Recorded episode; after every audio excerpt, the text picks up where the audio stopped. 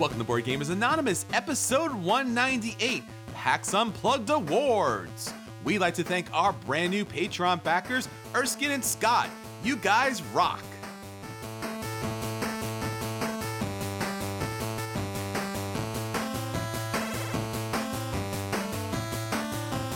You're listening to a proud member of the Dice Tower Network, dedicated to bringing podcasters together for the greater good of gaming.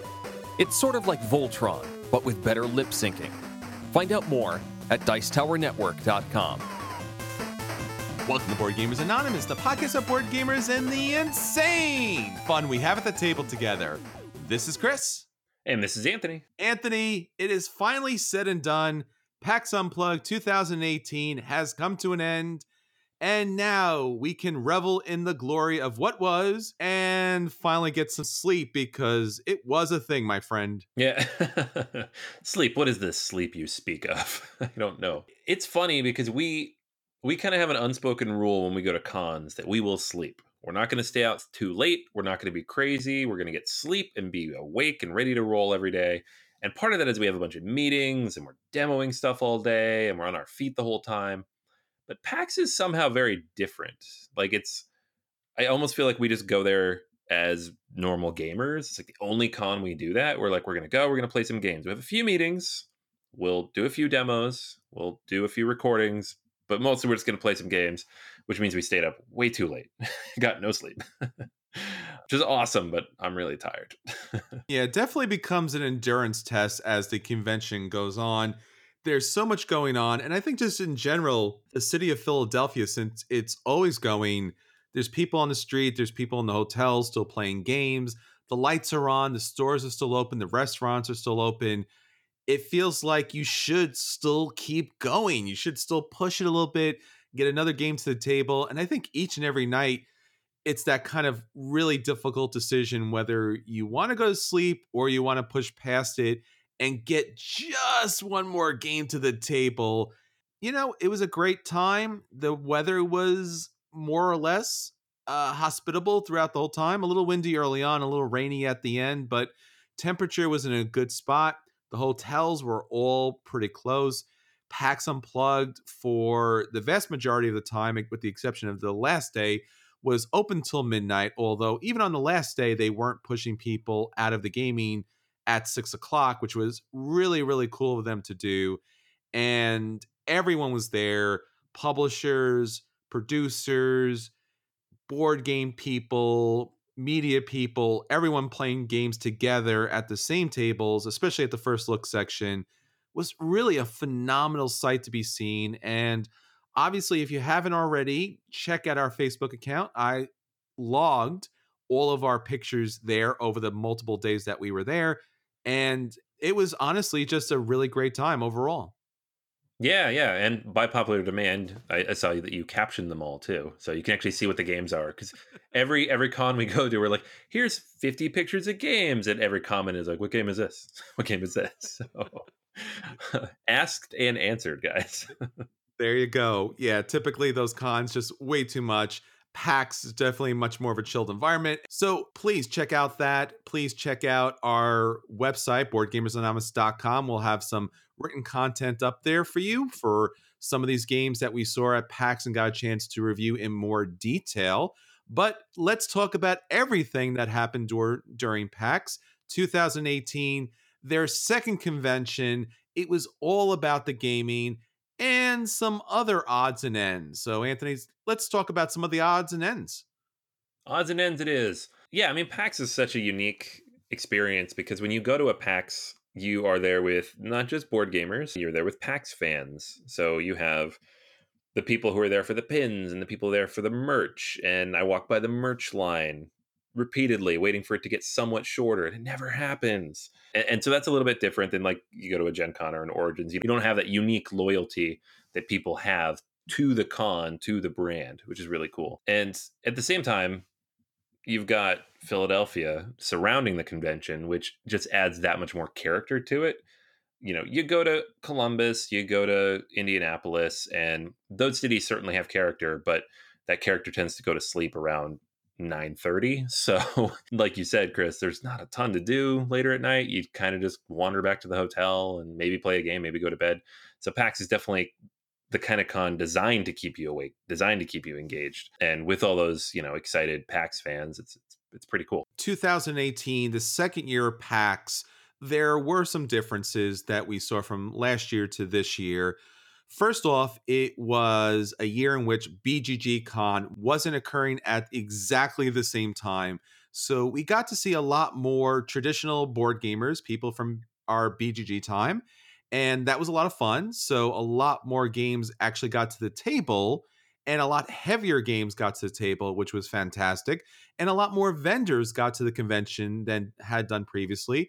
It was a larger turnout, at least as far as I can tell, and pretty much everyone we talked to. A lot more vendors. Some cases, the space that they utilized was smaller. We talked to a lot of vendors, and that seemed to be the way to go. And they seem to be a challenge as far as what games to put out, because last year, a lot more PAX people that typically attend those video game conventions coming to PAX Unplugged. This year, a lot more board game people, a lot later in the season, and obviously with the holidays fastly approaching us, a lot more people looking to make purchases, especially Essen game purchases. Yeah, it was funny. Last year, we talked to a lot of these publishers, you know, especially the ones who have the strategy games, and some of them were decently disappointed by what they were able to sell and what they weren't able to sell. And I think part of that was just the audience that was there last year. I don't think we talked to anybody this year that was like disappointed or in the middle in terms of how the con went.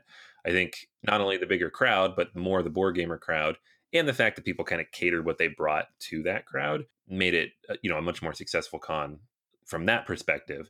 And then from everybody else, you know, the people who were there's perspective, there was a ton of stuff, and you didn't have, you know, it's not Gen Con, so there's not like thousands of new releases that people rush for that all sell out. There was a handful of new things, a handful of recently released things. Most of those things you could get the first day or two, and, you know, lots of gaming to be had after that. So it was pretty cool. Yeah, I think there was a nice mix. So some of the publishers were a little concerned they weren't getting the best diversity, at least as many PAX people as they did last year, but there was a good number of PAX people there. Every publisher that I spoke to, and I spoke to a good number of them, said that this was at least twice as good as last year as far as sales was concerned. Some publishers went even as far as say it was 4 or 5 times better as far as sales was concerned. So I think going forward, if that information got its way back to PAX, and I think it did, that we will see this convention pretty much around the same time next year. Obviously, they don't want to compete with BGG.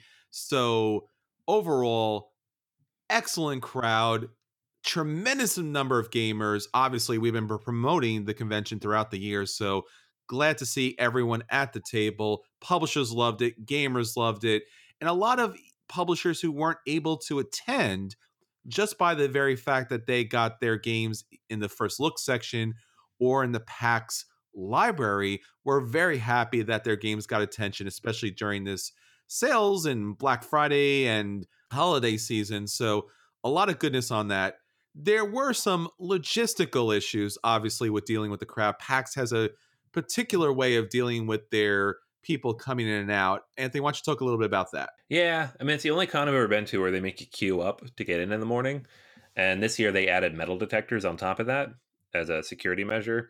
And I mean, we never waited that long, but we also never tried to get there early. So I know people who tried to get in early, if you're getting in line for a tournament registration or whatnot, you had to get there at a decent time and you had to stand in line for a good hour or so. Now, I don't know how different that is than sitting on the floor in front of the door at in Gen Con, but you're standing in line. It's all concrete. There's metal detectors, so you got to get your bag checked. And none of that's that frustrating, even though I complained about it a lot. But the part that ended up frustrating me and some other people is you got to do it every single time you go in. So you're in Philly. You're going to want to leave the building and get some food, or go back to your hotel and drop off your stuff, or go get some fresh air. And every time you come back, you got to wait in the line again. So I mean, I appreciate them taking the effort on the security side. I don't know, you know, I don't know. I don't want to make, you know, assumptions or aspersions about what's necessary, what's not necessary. They know their audience and their crowd better than anybody else, but it was a bit of a pain in the butt as just somebody who had to wait in that line after last year, not having to wait in the line, at least not after the first day. Yeah, so other than the lines, other than the metal detectors, which unfortunately becoming more and more a mainstay, great crowd. This year, they actually flipped the sections. So the vendors were on the opposite side of the hall. The first look section was on the opposite from last year. The first look section was dramatically bigger than it was last year.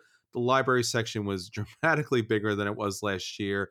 So a lot of gaming occurred, and PAX went to, you know, great expense to make everyone feel welcome. There was multiple enforcers, or they call them enforcers. They're basically volunteers that are there to help. And whenever I was at a game, I saw one or two enforcers walking around at some point with a sign saying, "What can I help you with? What can I answer?" So bravo to the enforcers and the volunteers that were there to help everyone kind of navigate this situation. And obviously, we mentioned this last year, the first look section, phenomenal. Having those games from Essen and just having a wealth of games, and more or less having volunteers being able to teach games or at least guide us through part of the process was fantastic. We went from game to game to game, you know, and on a pretty fast clip. Now, there were some situations where the volunteer teachers did not know the games at the table, and we had to kind of like chug through the rule book, which was not great. But it was still great that a lot of those games were covered by the teachers, because not everyone is as equipped as us to kind of like read through a 20-page rule book and not break down crying in the fetal position at some point. Yeah. I highly recommend, if you go to PAX, as I mentioned last year and I mentioned again this year, the first look section is really invaluable. Having someone teach you the game is invaluable. Having Anthony and Eddie with me was invaluable because they taught the games when there weren't teachers around. So I got to sit back and enjoy playing some games. But I will mention that once I did learn the games, I was a good Samaritan and I went around and I taught other people games, and we'll talk more about that, because once I learned how to play Obsession, I became obsessed with it and I taught several other people how to play it at, I would say, grudging delight of other people who were waiting for me to jump back into my own game. Yep. But first look section, awesome. Great job. Definitely try to learn those heavy games, because there was one funny situation where I found an enforcer that was teaching the game, or was supposed to teach the game. And I won't mention what the game was, but he was like, I don't really know how to play that game. I know I was supposed to teach that game, but I'm really not sure. But you don't want to play that game. It has 4 rondels. I'm telling you, 4 rondels. That's not a game you want to play. And I'm like, yeah, it is. He's like, no. It also has worker placement too. And I'm like, well, that sounds even cooler now. And he's like, yeah, the more he tried to dissuade me from wanting to play this, what seemed to be an even cooler, you know, strategy game, you know, I was like, I really, really, really want to play it now. But unfortunately, there was no one to teach it. And I think he mentioned it had 46 pages, which typically would not dissuade me from it. But unfortunately, I didn't have Anthony or Eddie around at that time. But overall, for me, excellent convention. Best of the year. Really, really thrilled about it. Great job, everyone around. And it was so wonderful to see so many of my friends from all the different game groups. We had the vegan board gamers were there, which is always great to see them. There was so many of the meetup groups from New Jersey that I'm either a organizer or a member of. There was all the Philadelphia groups, which I'm a member or organizer from. New York, New Jersey, Pennsylvania, Washington, D.C., Maryland, Delaware. Obviously, it is somewhat local and drivable from everyone in the Northeast area. So we saw a lot of people from those areas, but people came from around the country and around the world. And it was so wonderful. Great diversity. Love to see those people. Love to have them at the table. Fantastic. Thank you, PAX 2018. Unplugged was fantastic. Every gamer there, great time, loving sitting, playing the games with all of you. Even got some games with some of our Patreon backers, which was great. And I guess the only thing to talk about more would probably be the games, Anthony. Yeah, let's get into it. All right, so let's talk about some of the hotness that PAX 2018 Unplugged had to offer. So why don't you start us off with one of the games that you love a lot, Anthony. It's not just hotness, it's an obsession with a really strange name and strange deck titles. Yeah. Chris is obsessed with the name of this game. So it's called Keyforge, if you haven't heard of it. I don't think it's that weird, but maybe you can elaborate why it's weird. I don't know.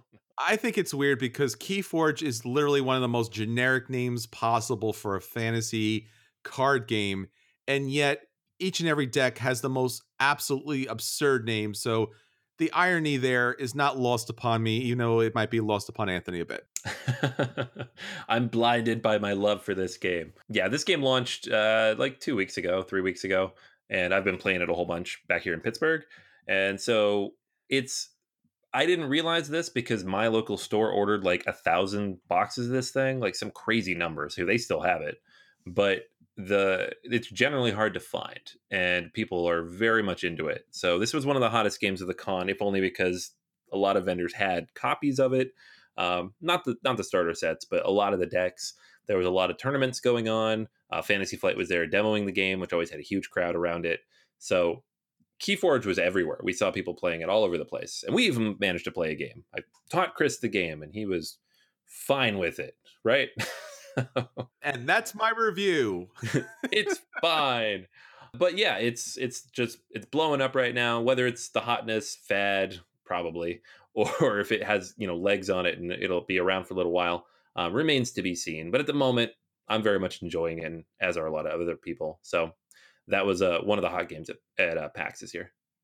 Yeah, and we should mention that our friend Greg, who is amongst our many friends that were on our Facebook photos, actually won one of the Keyforge tournaments. So congratulations to him.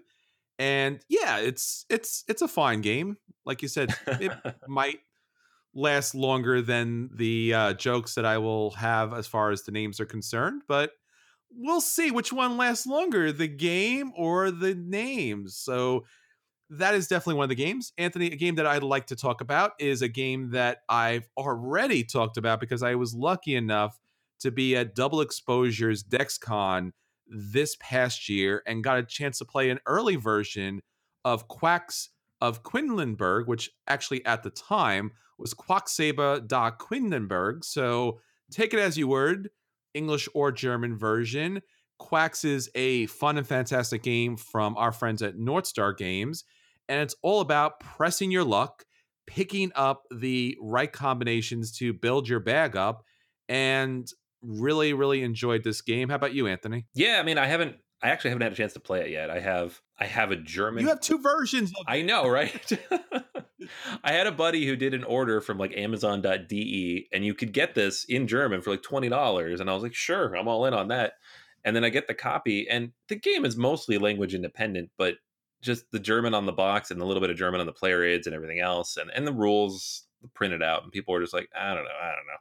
So now I have the English version, and I very much look forward to getting this to the table when people won't give me grief about it not being in English. Welcome to Pittsburgh, I guess. So, but yeah, I'm really excited for it. Everything I've seen about it, everything I've heard, it looks great. Yeah, and especially since it's by Northstar Game, you're getting a good production and a good price for the game. So if you haven't checked this game out before, definitely check it out. It's really, really a fine game. So Anthony, a game that we both got a chance to play for the very first time, Azul Stained Glass. Yeah, and I think the name's even longer than that, but I didn't write it down here in the spreadsheet. It's like Azul Stained Glass of Sintra something. Azul 1.5, I guess I'd call it. It's not quite like a full sequel because it uses the basic mechanics of Azul, but it adds a few things to it that makes it more interesting. And this game technically launched, I guess, last week. That's when all the stores started getting it. And Plan B was not at PAX this year, but Cool Stuff brought a lot of copies of this game, enough that they still had it at the end of the weekend.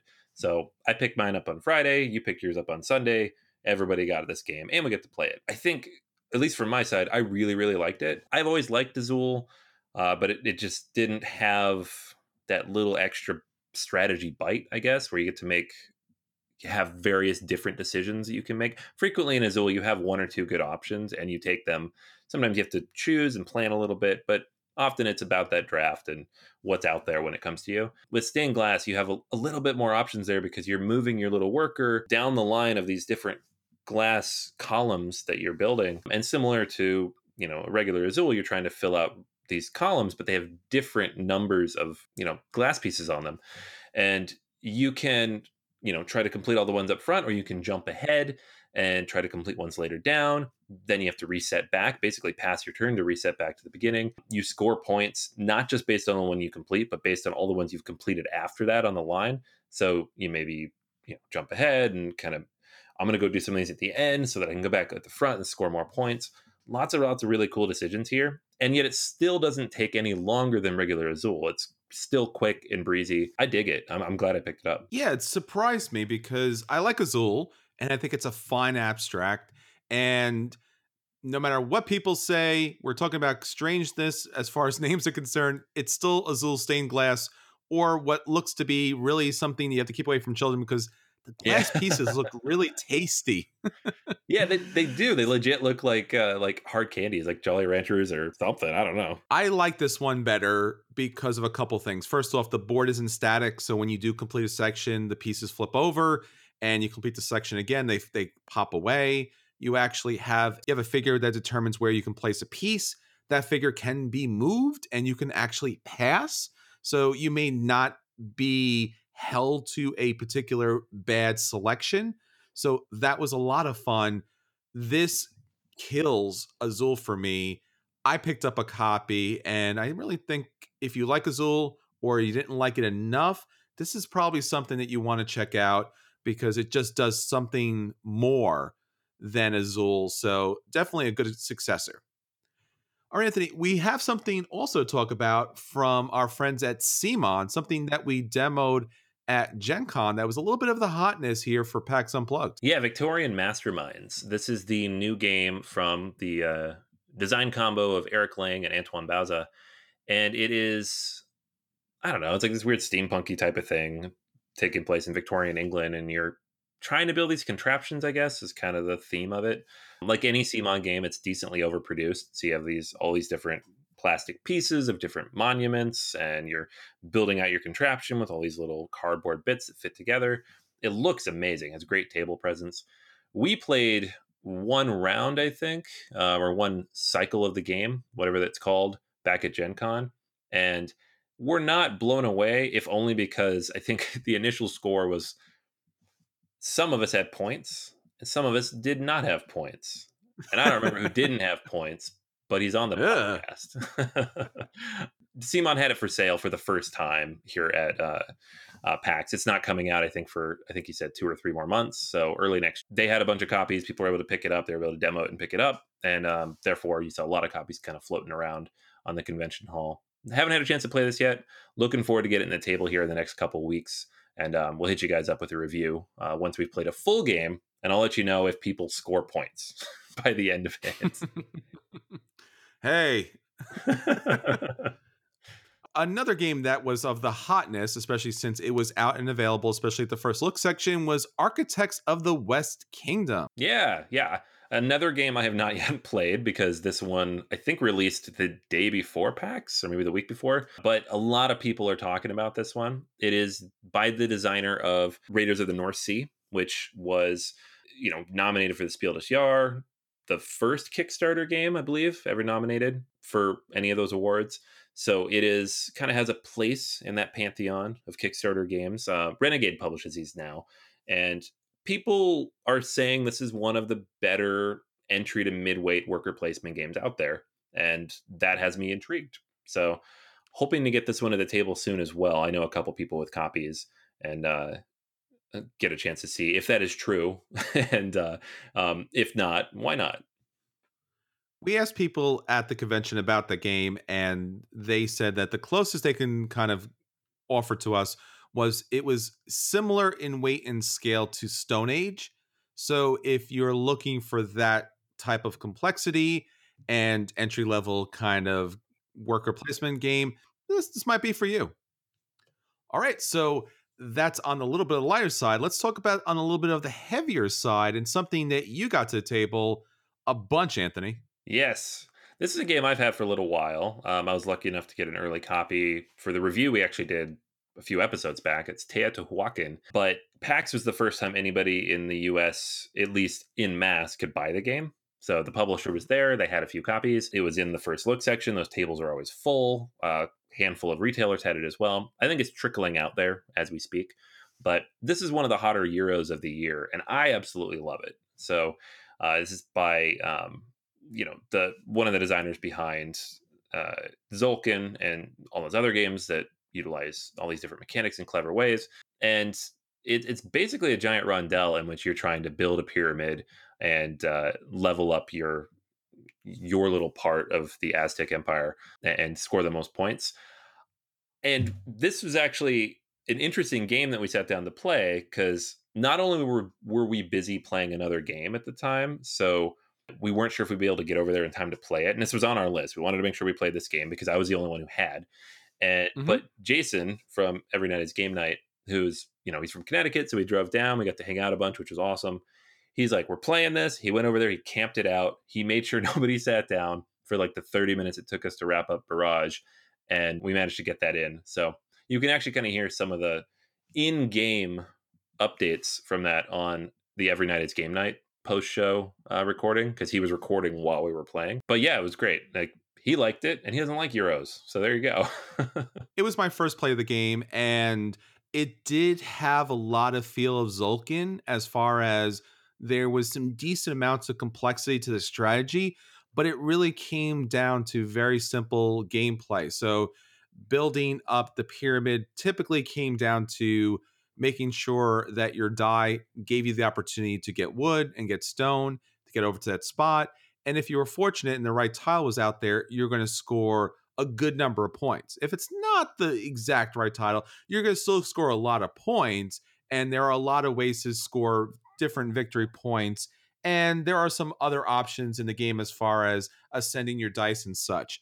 You do have to feed your workers with cocoa, which surprisingly enough, Anthony did not have a problem with. So he might have to revisit Agricola at some point, because that criticism kind of left him when he got to play Teotihuacan. But it's definitely a fine game and something I hope to get to the table again at some point. Yeah, but let's keep in mind that the high score in Teotihuacan was 150. What is a typical score in Agricola? It's like 11. It's all about feeding your family, and that's really the most important thing. I already do that. I don't want to play a game about it. All right, leave it at that. It's good. Also on the hotness, and the game that sold out almost immediately, was Terraforming Mars Colony, the new expansion for the ever-growing Terraforming Mars universe. I have not gotten this game to the table because you cannot find this expansion anywhere. Anthony, you do have a copy of this, and you did get a chance to play this, right? Yeah. I actually reviewed it last week, so if you guys want to hear my full thoughts on this, head back there. I think it's the best expansion in terms of adding things to the game that's been released yet. Probably the most essential expansion right now is the Prelude, just to speed things up a little bit early game. But this one's good. It adds a lot. It more thinking, more options and stuff to do on your turn if you're kind of waiting people out. Really, really good expansion. So definitely worth checking out if you're a big Terraforming Mars fan and you were a little burned by Venus kind of petering out over the last few months. Yeah, the expansions up to this point have been more of the same, which is not a bad thing. It's just more of the same. So Colonies was something I was looking forward to for quite some time. Really sad, but happy that it kind of sold out at the convention. And I'm sure my game group will get it to the table pretty soon. So looking forward to getting a chance to check that out. Well, Anthony, another big game at the convention was probably the most unique game of the convention because of its use of technology. And that's Chronicles of Crime, a game that we actually got to demo way back at Gen Con. Yeah. We first saw this game exactly a year ago at PAX, and we got a chance again over the summer to give it a go. It's finally, I think it was a Kickstarter, so people have just been getting it recently, but they had it here for sale, so everybody could pick it up. And I'm pretty sure they sold out of it, which is awesome. But this is just a really, really cool deduction, case-solving game. Like where Detective is this big behemoth 3-hour, like Jason says, it's like doing your homework, but in a fun way, right? I added the in a fun way part. Chronicles of Crime is a much more streamlined, direct kind of, you know, sit down, quick play kind of a thing with your friends. And that's a good thing. So it's a lot of fun. Has some interesting elements, little VR glasses that are a bit of a gimmick, but still fun to use somehow. So it's pretty cool. And it's going to have a lot of extra content coming out. So it's not one of those like, hey, solve these 5 cases and you're done forever. There's more stuff coming, which is it's a big part of it. Yep. Excellent. All right, Anthony. So a couple other games that we didn't get a chance to get to the table, but were still pretty hot at PAX. So why don't you take us through those?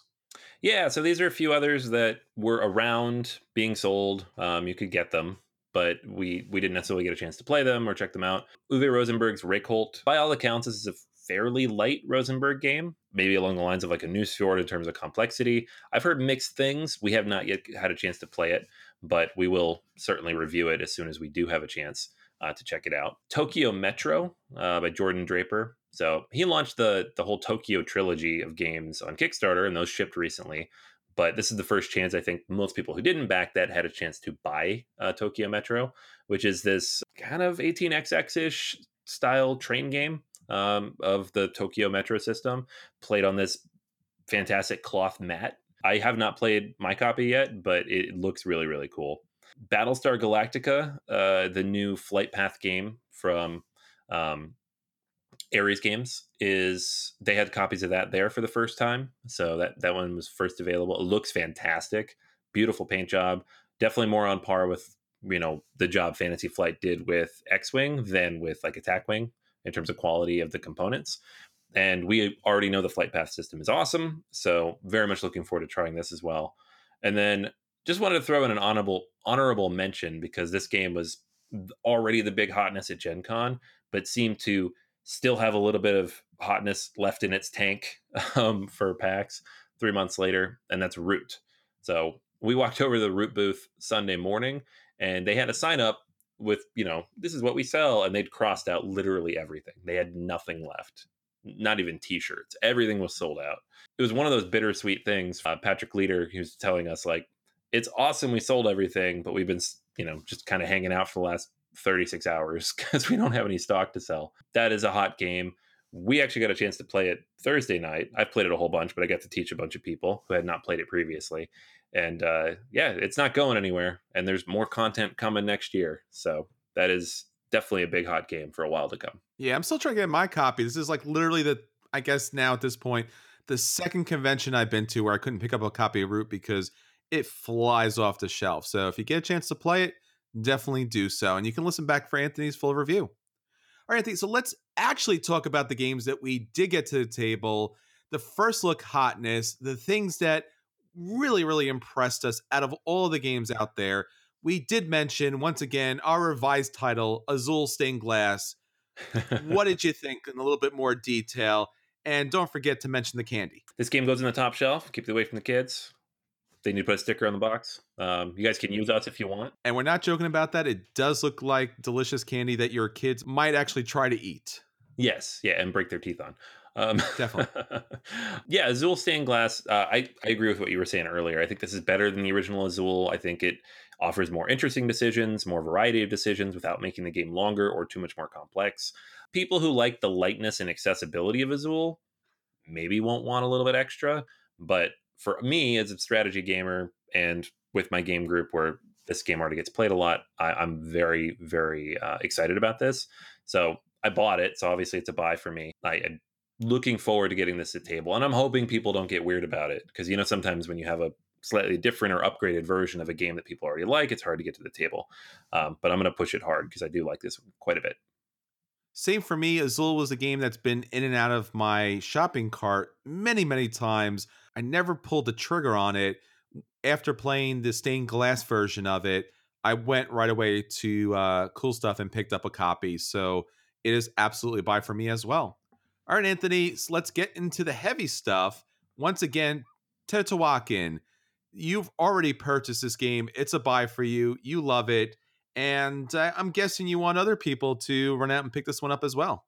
I think so. I mean, it's one of those games that just struck me. And it happens every now and then. You play a game the first time and you're like, I need to play this again and again and again and again and again. Right. And thankfully, it comes with a fantastic solo bot. Developed by David Turchi, which allows me to play it again and again and again if I want to. But I think any game like this that has depth and a little bit of weight to it, but the basic core idea is just very simple. It's a rondelle. You have three dice. You move them around. You stop on one of 8 spots. You take that action. Boom, boom, boom. There are some intricacies in terms of like how you retire your workers, they ascend, how the eclipse works for the scoring. But overall, it's very straightforward. There's not a ton to wrap your head around, and that makes it quick and easy and accessible. And once you know the game, it takes like 90 minutes to play, which on top of everything else is a huge plus. Yeah, for me, the game really didn't meet expectations. It was a little too simplistic as far as what you had to do in order to build up the temple. The main rondelle was fine, but it didn't really offer new tiles or new ways to play as far as replayability is concerned. I liked it. I just didn't love it, and that kind of disappointed me a bit.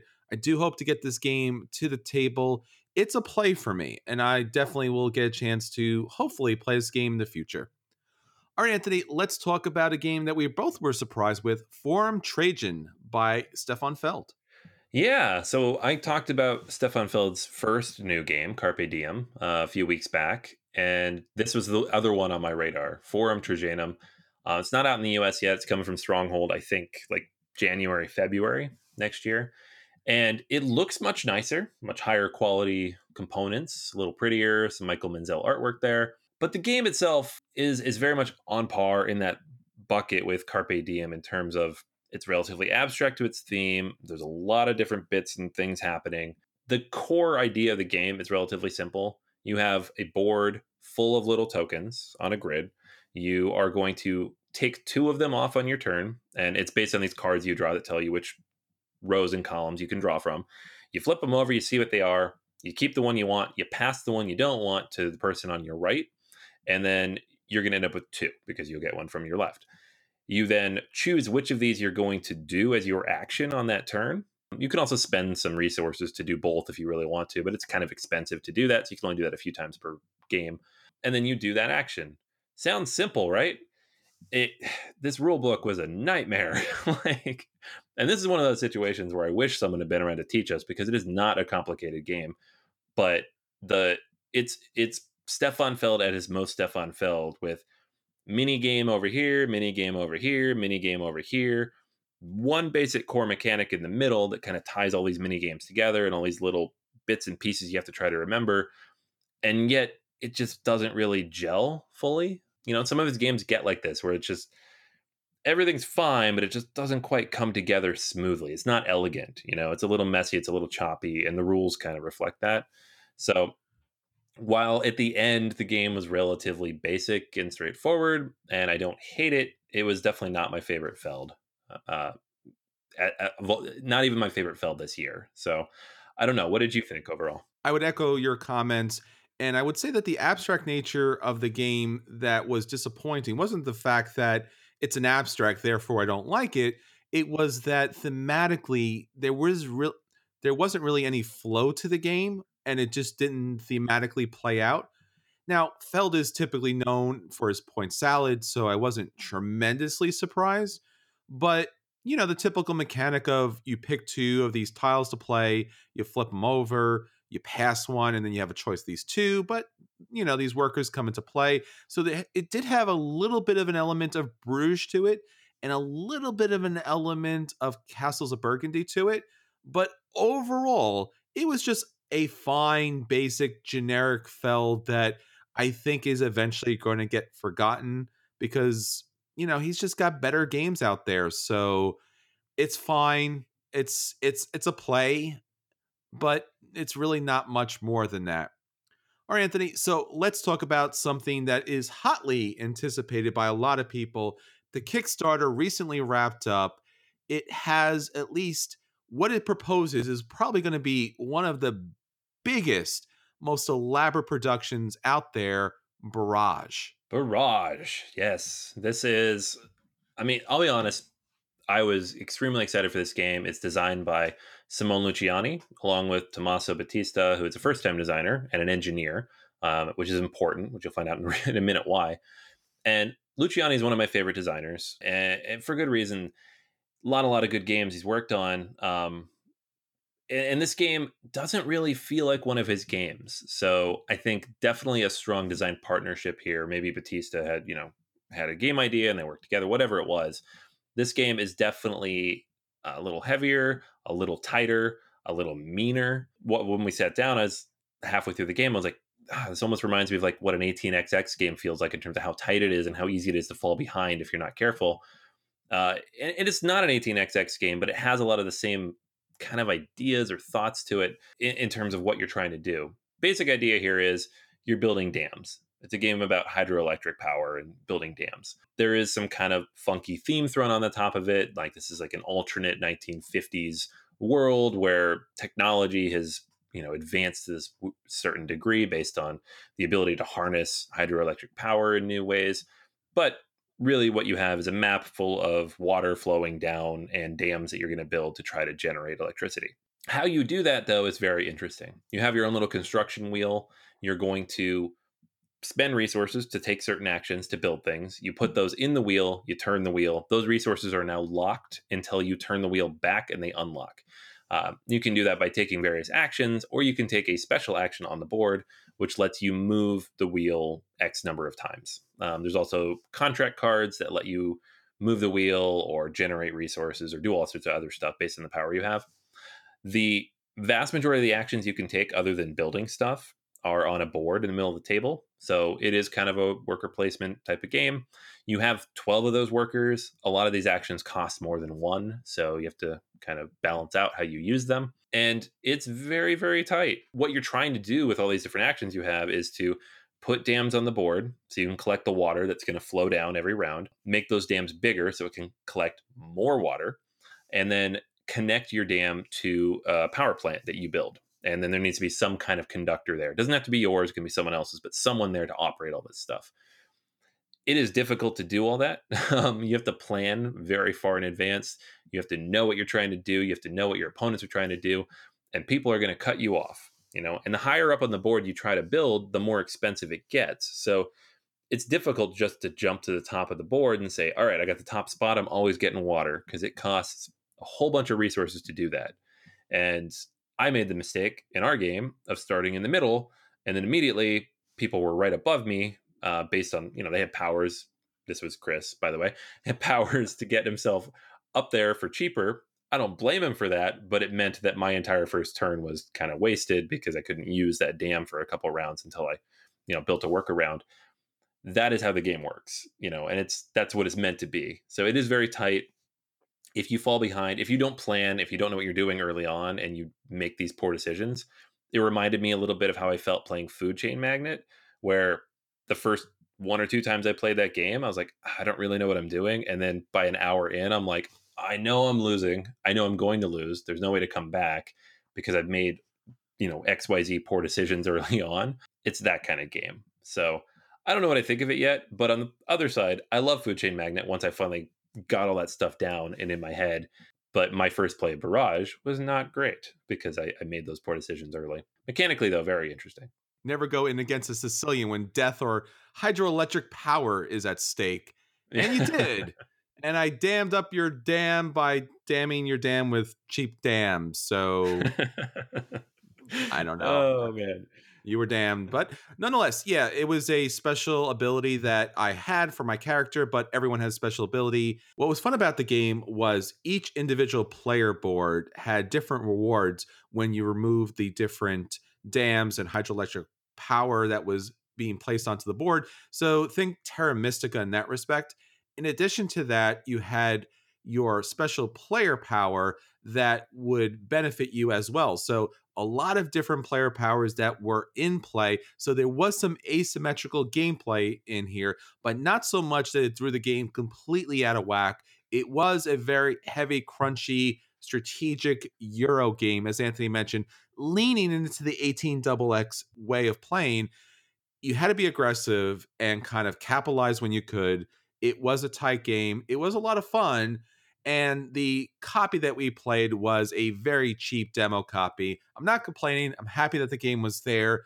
I think once everyone gets their super deluxe copy out there, I think it is enjoyable. As Anthony said, it is tight, it is aggressive, and, you know, maybe it's the nature of that industry. So a lot of fun there.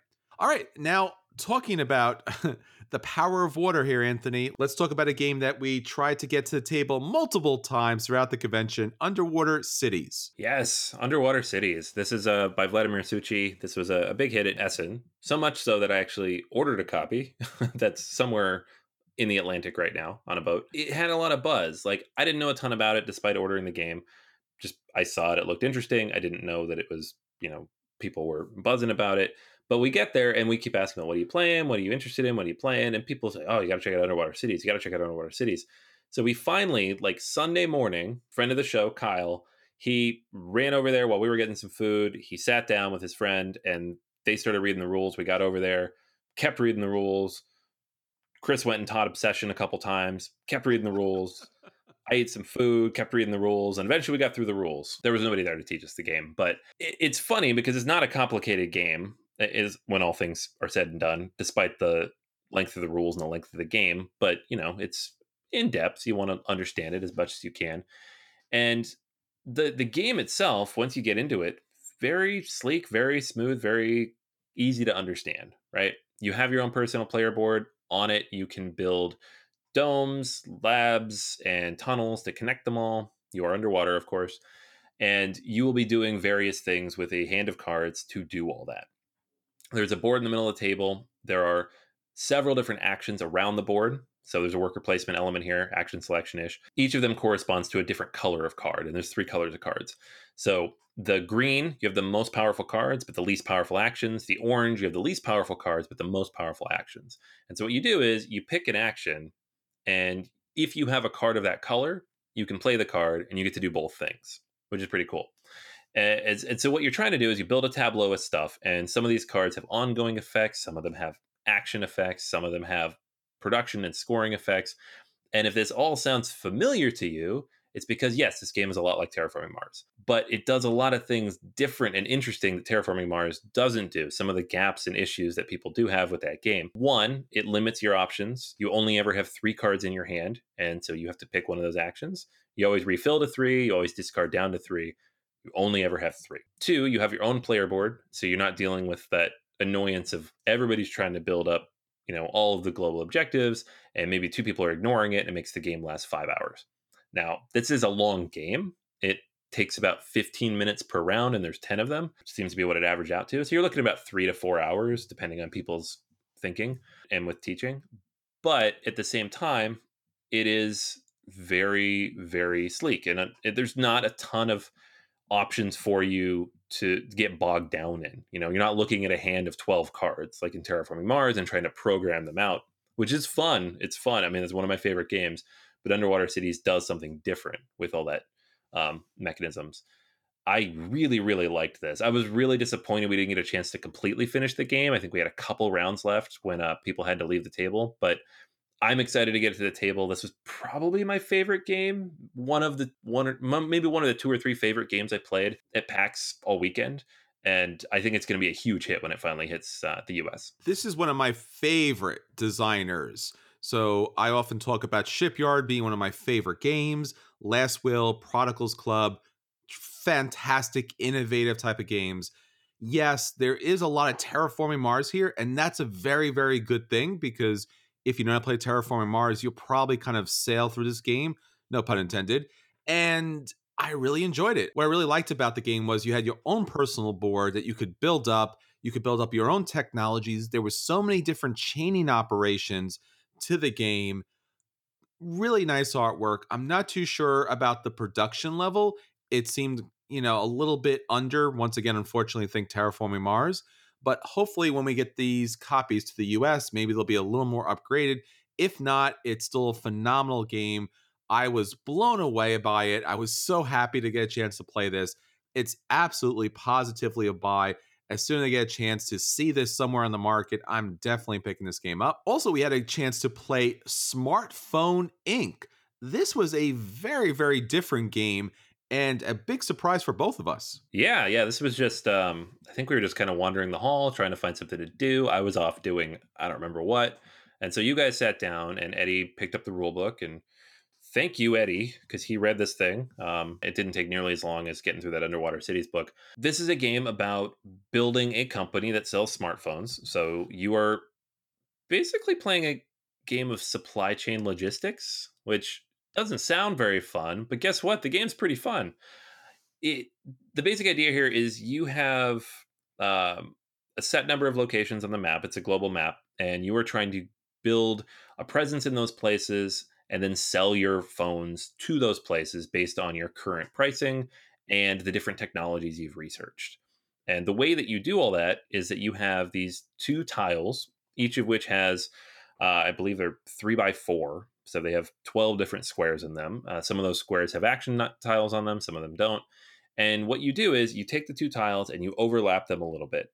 And whatever's showing is the total action points for each of those different actions you get to take each round. You also get some upgrade tiles that you can purchase throughout the game. I think you start with one upgrade tile that you can layer over those to change the actions that are visible. But that's what you're doing. And then you go kind of through this sequence where you're running these different actions. You're producing the phones. You are moving the shipping action. You are building your presence throughout the world. You are researching technologies. You're getting new abilities. And then you are selling your phones. And early in the game, this is all just kind of about building up your engine and getting your technologies and getting your stuff out there and, you know, getting some points in the process, of course. But later in the game, it's all about positioning and pricing. And if you lower your price enough, you get to go first, but you score less when you sell.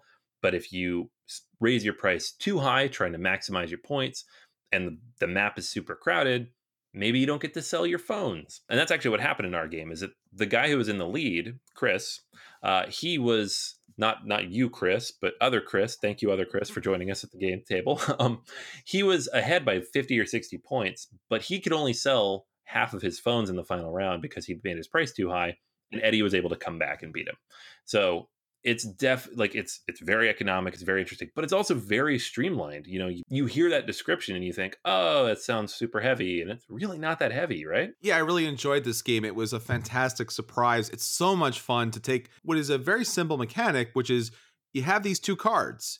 They're double-sided, and they have symbols on them, and you lay them over each other in such a way that some of the symbols show, some of them don't. You get the benefits of those symbols as this little round marker kind of clicks off the different things that are happening that round. So it's a little bit of planning in advance, and then you watch it play out, and it's tremendous fun. So you were like, oh, I'm selling cell phones. That seems as dry as can be, but it's so interesting and engaging. So for a game that has a very dry topic, it was really something that was very thematic. And we were all within 4 or 5 points of each other. So Smartphone Inc. is definitely a buy and something on my holiday shopping list. All right, Anthony. And finally, the game that really, for me, and I think for you too, and obviously for everybody else, it received the most thumbs on BGG's list, that took the convention by storm, is Obsession, Pride, Intrigue, and Prejudice in Victorian England. Yes, Obsession. This is a game that I didn't even want to sit down to play at first because it just didn't jump out. The only reason I was up for it is because we'd heard so many people tell us that we had to go try this game out. I've been describing most of these, but you taught this game at least twice that I saw. So I'm going to let you kind of run through the rules. So what's really fantastic about this game, and something that you may not notice from the start, is it's so well written. There's a great rule book that offers a lot of fluff and intrigue about the different characters that are vying for control and vying for reputation. Basically, what you're doing here is, once again, you're looking at a kind of quasi-universe here of Jane Austen's great work.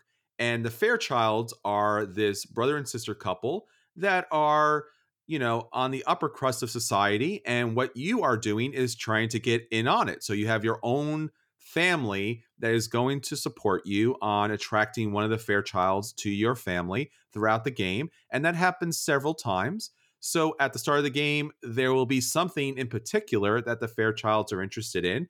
It may be sporting, for example. So you'll look at your tableau and you'll have a number of different activities to choose from. And because they're looking for sporting, maybe you'll try to engage your sporting activity. So you'll place that activity up there. You'll pick one of your staff members based upon what the tile requires to activate that activity. And there'll be a number of family members that might be engaged in that activity in order to invite guests. So you might need the ladies there or the gentlemen, or maybe just people in general to attend. When you pick out which members of your family or guests that will be engaging in that activity, that deck building element comes into play because those cards will have benefits that you will be able to gain throughout the game. So it might be reputation, it might be additional money, or if the guest isn't of the upper crust, it might actually be negative points, negative reputation. So at some point you might dismiss them as well. But as the game goes on, you're building a tableau of different activities that is going to score you victory points to gain you favor with the Fairchilds, building your deck up by utilizing the different special guests and the prestigious guests that come in. So it is worker placement, it is tableau building, it is and deck building, and overall it's a lot of fun, and yet it never became overwhelming because it's all about building that one activity and obviously purchasing other activities from the market. Yeah, this game was really surprising. And it was one of those experiences where, midway through the game, I was unhappy with certain things. I'd fallen decently far behind and was having trouble getting things done. But things swung, not in a bad way, but there was a lot more options left as we moved towards the later game than I expected. The depth here was much greater than it initially appeared. And I was able to kind of work within the confines of what was in front of me and manipulate my tableau accordingly. It was a lot of fun. This is not a game I expected to like at all. And yet, like you said, is probably one of my favorite games that we played all weekend. And I think there's still copies available. That's the cool thing about this. Like we talked about Smartphone Inc. Can't really get that right now. Underwater Cities. You can't really get that right now until Rio Grande prints it. Barrage is still a year off if you didn't kickstart it. But this one already kickstarted, and the publisher seems to have a few copies left if you hit their website. I don't know if they're going to print this in full, if someone's going to pick it up, or if it's going to come from a bigger publisher. So if it sounds interesting, or if you did get a chance to play it and you liked it, maybe go check that out. We don't normally plug publishers directly to go buy their stuff, but I think it's kind of hard to find, and it was really, really good. All right, so that's everything from PAX Unplugged 2018. Once again, a fantastic time, fantastic games. Thank you to everyone that joined us at the table. Thank you to all of our Patreon backers.